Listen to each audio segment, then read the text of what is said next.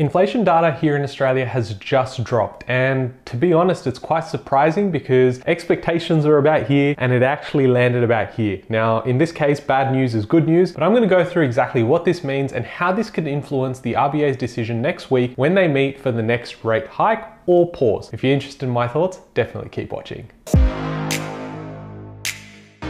Hey guys, my name's Ravi and welcome back to Personal Finance with Ravi Sharma. If you're new here, smash that subscribe button because I talk about real estate, cryptocurrency and financial freedom. Now, if you are after more daily content, a few memes about finance and how we're all screwed, then definitely go follow me on Instagram. I'll leave a link in the description below, or you can just search up Personal Finance with Ravi. Now, word of warning across all social media, if you're having anyone remotely use my details and come up to you and say, hey, how's trading going? Or you should invest with me, then definitely know it's a scam. I will never DM you. In fact, I don't even DM my best friends. I'm not sure what that says about me. But the most important thing is I want you to stay safe. So do not ever pay anyone any money. And these scams are getting more sophisticated. So again, you can try and report them, but they just go ahead and create new profiles. So just beware. Australia's monthly inflation rate retreated in May, easing fears the Reserve Bank will hoist its key interest rate again in next Tuesday's board meeting. The headline consumer price index increase last month was 5.6%, the lowest since April 2022. The ABS said on Wednesday, economists expected the measure to drop from April's 6.8% level to 6.1%. So expectations were about 6.1%. It's actually come in at 5.6%. So again here, bad news is actually good news. What I mean by that is inflation is starting to fall a lot faster than some are expecting it to. Now, when you see this graph here, it almost looks like it's now starting to turn over. And this is what we've been expecting for the last couple of months, although they have gone and increased rates a lot quicker and a lot higher than even I expected. But I'm not alone in this when economists came out every single month also predicting that we may see interest rates not hike above 4%. Now that we're above 4% and we've started to see inflation drop at the levels they have, does this mean the RBA will pause next week at the next meeting? Let's dive deeper in order to understand what they might be thinking. While prices have kept rising for most goods and services, many increases were smaller than we've seen in recent months. The ABS head of price statistics, Michelle Marquade, said housing costs were among the biggest contributors to the monthly CPI numbers, rising 8.4%, but it's still down from April 8.9%,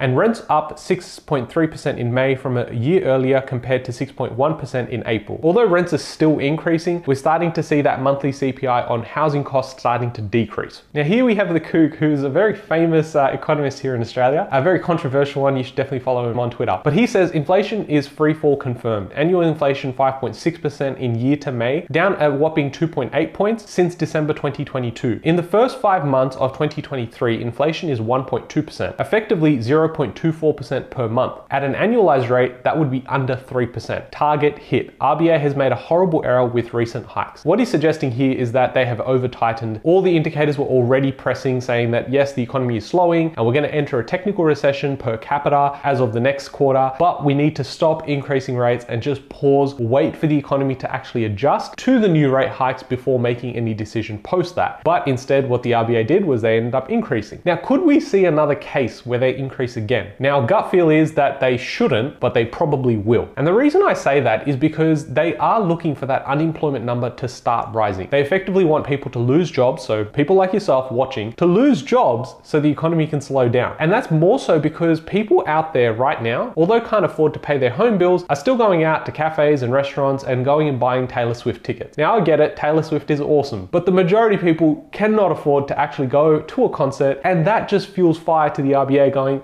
ah, so you're saying that most people in Australia are struggling, yet they can afford tickets to a concert over $100. Okay, we'll hike again. And that honestly is how I think they're thinking. They're saying, well, unemployment's still low. We have a bunch of migrants coming in. Yes, I understand rents are up, but we need to drain all the funds that have been sitting in people's bank account during the pandemic. You see, during the pandemic, our costs as individuals actually went down because you weren't actually going out and say traveling. You weren't going to cafes and restaurants. Sure, you were getting the Uber Eats, coming back at home, and yes, you had subscribed to Netflix and a bunch of other streaming services, but those costs were significantly lower. When you add to the fact that visitors weren't coming to the country like migrants and also tourists, you then had a downward pressure on the entire economy, so it was quite slow. And during that time, people started racking up their savings. Now what we're seeing is savings down at record lows. We've got Australia's consumer confidence down in the toilet, and so is business confidence. When you put all of these things together on a macro front, the RBA could go either way. If they said, we're going to pause, they'll have enough reasons to actually pause, if they go and increase rates, there would probably be enough reasons for that to also occur. When you look at these monthly CPI numbers, they're quite volatile, so each month they're different. But the headline inflation is still quite high at about 6%. So the argument is that if we haven't reached our target band of 2 to 3%, then technically we need to keep hiking rates. But we also know that the economy's already started to slow down. So if you continue to hike rates up, you might find yourself in a free fall situation where we go from inflation to deflation very quickly. Now, although most times politicians and the RBA don't want that to happen, in this case, it's almost like we need a recession to get rid of all the inflation in the system. Another thing to note is that although we have slowing inflation, that's not deflation, that's disinflation. So effectively, the rate of inflation is reducing every month. That doesn't mean that we've suddenly gone into an economy where it's starting to shrink. It just means that the pace at which it's growing is a lot slower. Eventually, we're going to get that disinflation to get to a point where we enter deflationary periods. And that's where you're going to start seeing the number as minus 1% or minus 0.5%. And you have 2 quarters like that, so 2 quarters of negative growth, and that is when you have a recession in the country. What's interesting to see is through our buyers agency, we obviously get to speak to a lot of investors, some who've never bought property before and some who have a sizable portfolio. And what we're seeing is the trend in the last 3 months